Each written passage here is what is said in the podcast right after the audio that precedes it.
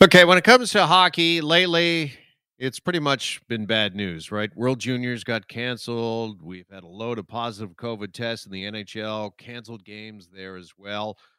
All but this story out of Seattle. This is a pretty positive and uplifting story, as a matter of fact, where a fan of the Seattle Kraken actually, it's come to light. She actually helped save the life of the Vancouver Canucks equipment manager. And for more on this, let's welcome in Dr. Brett Belchetz, who joins us now here on Global News Radio. Brett, good afternoon and Happy New Year. Good afternoon. Happy New Year to you as well. Thank you. All right, let's talk about uh, Nadia Popovici. She uh, actually went uh, back in October, is when this uh, happened, uh, Brett. She went to see the Kraken play the uh, Canucks. I guess she was sitting right behind the Canucks bench and noticed a bit of an unusual growth on the neck of this equipment manager. This is the story that I understand. What I've heard, and, and, I don't have all the details, but what I've heard is that she noticed it on the back of his neck, which is an area where, where we frequently would miss skin lesions because we just don't see that when we look in the mirror, and it's not a part of our body that we can expect, inspect on our own.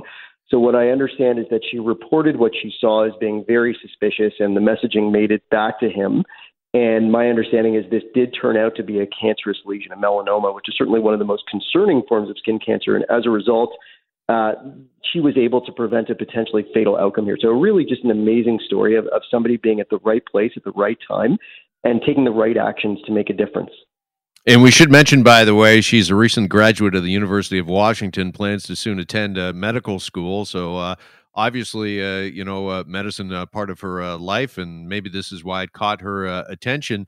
But I think it's also a good opportunity for all of us, and why we invited you on the show this afternoon, Brett, uh, just to talk about these skin lesions and what we should be looking for, you know, on ourselves and our loved ones when it comes to a possible skin cancer.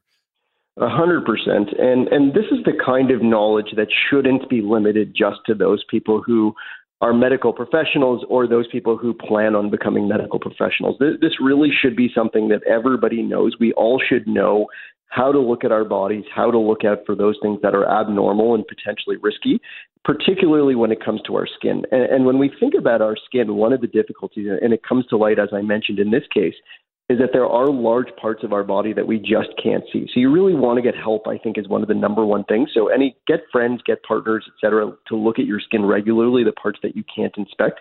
You should inspect the parts of your skin that are visible on a regular basis. But things like the back of your scalp, uh, the back of your neck, your back as a whole, all of these areas are very difficult for us to, to inspect well. So you want to get family members and friends, et cetera, to help you with this.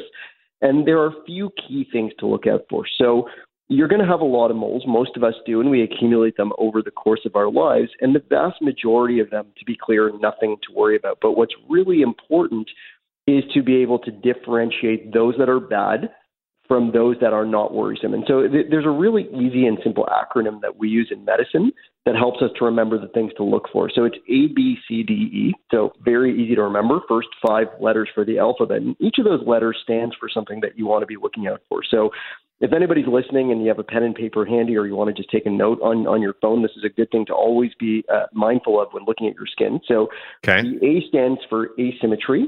So a, a healthy mole typically is quite symmetrical. So it, it, symmetrical meaning, you know, the one side is a mirror image of the other. You don't see a big difference side to side. So asymmetry is a risk factor. The B stands for border. So again, a non-worrisome mole usually has a very smooth border. So it, it would be a circular shape or an oval shape, very evenly shaped. Uh, when we look at a worrisome mole, you see a very uneven border. So you see lots of notches, crusts in the in the edges. It doesn't look like a smooth circle or pear-shaped or a lip-shaped lesion. C is for color. Uh, and so when we look at the color of a healthy mole, it's usually very uniform in color. So it would be all one color, either brown or darker than brown or lighter than brown. But mostly what you want to see is that it's mostly one color. What's really concerning is when we see a lot of different colors in one mole. So when you see especially a combination of white and blue or black type colors in a mole, that's more concerning. Also, D is for diameter. So this is four out of five, so we're almost there. But but the big thing that we also look for is the size. So tiny moles are usually not very worrisome. So the, the size that I always say is when you should be concerned is any mole that is larger than the size of a pencil eraser. So the kind of eraser that you would see on the top of your typical school pencil. that is a size that you should be starting to be concerned about. When it's smaller than that, than the eraser on a pencil, probably less worrisome. And then finally, the E stands for evolving, which just means that it's changing over time. So moles that aren't changing, you know, year in, year out, you've had it for many years, nothing ever changes in it. Very little you have to be worried about in it. But something that over time, what you're noticing is the shape is changing, the color is changing, it's all of a sudden starting to bleed or scab. All of these things are concerning that there's something worse than a benign mole going on here. All right, that is great information. Again, that's A, B, C, D, E asymmetry, border, color, diameter, and evolving. Is there one of those that are a little more concerning or worrisome than any of the others, Brett? I, I think they're all quite concerning. I think the ones that are probably less concerning on their own, uh, if there was any that I would mark as unconcerning relative to the others, it's diameter. So if you have a larger mole, that in all the other areas is, is quite normal. So it's a larger mole that is symmetrical. It's got an even border. It's got one color. It's not changing over time. I wouldn't get too worried about that. That's very likely a benign one. But I would say all of those other ones are certainly the, the real red flags to look out for. Okay, and when in doubt, get it checked. Go see your doctor, see a, professional, because when it comes to something uh, like cancer, obviously early detection it's critical. A hundred percent. Yeah, time is everything. So the the thing about melanoma, which is the skin cancer that we're very worried about, is in its early stages, it's very easily treatable. If you go right into a doctor, we can excise that mole, cut it out, and you have nothing to worry about. But when you get into the later stages, once that mole gets into your bloodstream, once it's circulating around the body, those cancerous cells, it's unfortunately the case that most melanomas still are relatively untreatable. So the outcomes once this starts to spread are very, very poor. And this is a very, very deadly illness. So it goes from something easily treated with a very minor visit to your dermatologist or your or your family doctor's office to something that is very untreatable over a very short period of time. So get into that office as soon as as absolutely possible.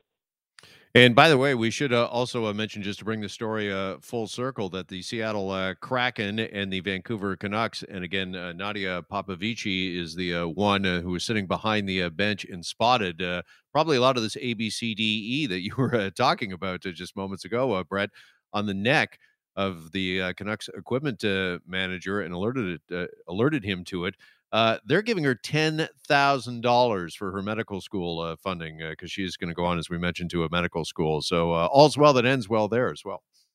Yeah, it's an amazing story, and it really just goes to show that that you know doing good deeds, uh, even just out of pure selflessness, often you know ends up with a good outcome. Where nobody should ever be doing this for uh, a reward, but really wonderful just to see that somebody who has great intentions in their life and plans to study onward is getting help to do so as a result of their good deed. You bet. Dr. Belchetz, appreciate it as always. Thanks so much for joining us. My pleasure. You stay well. Take care.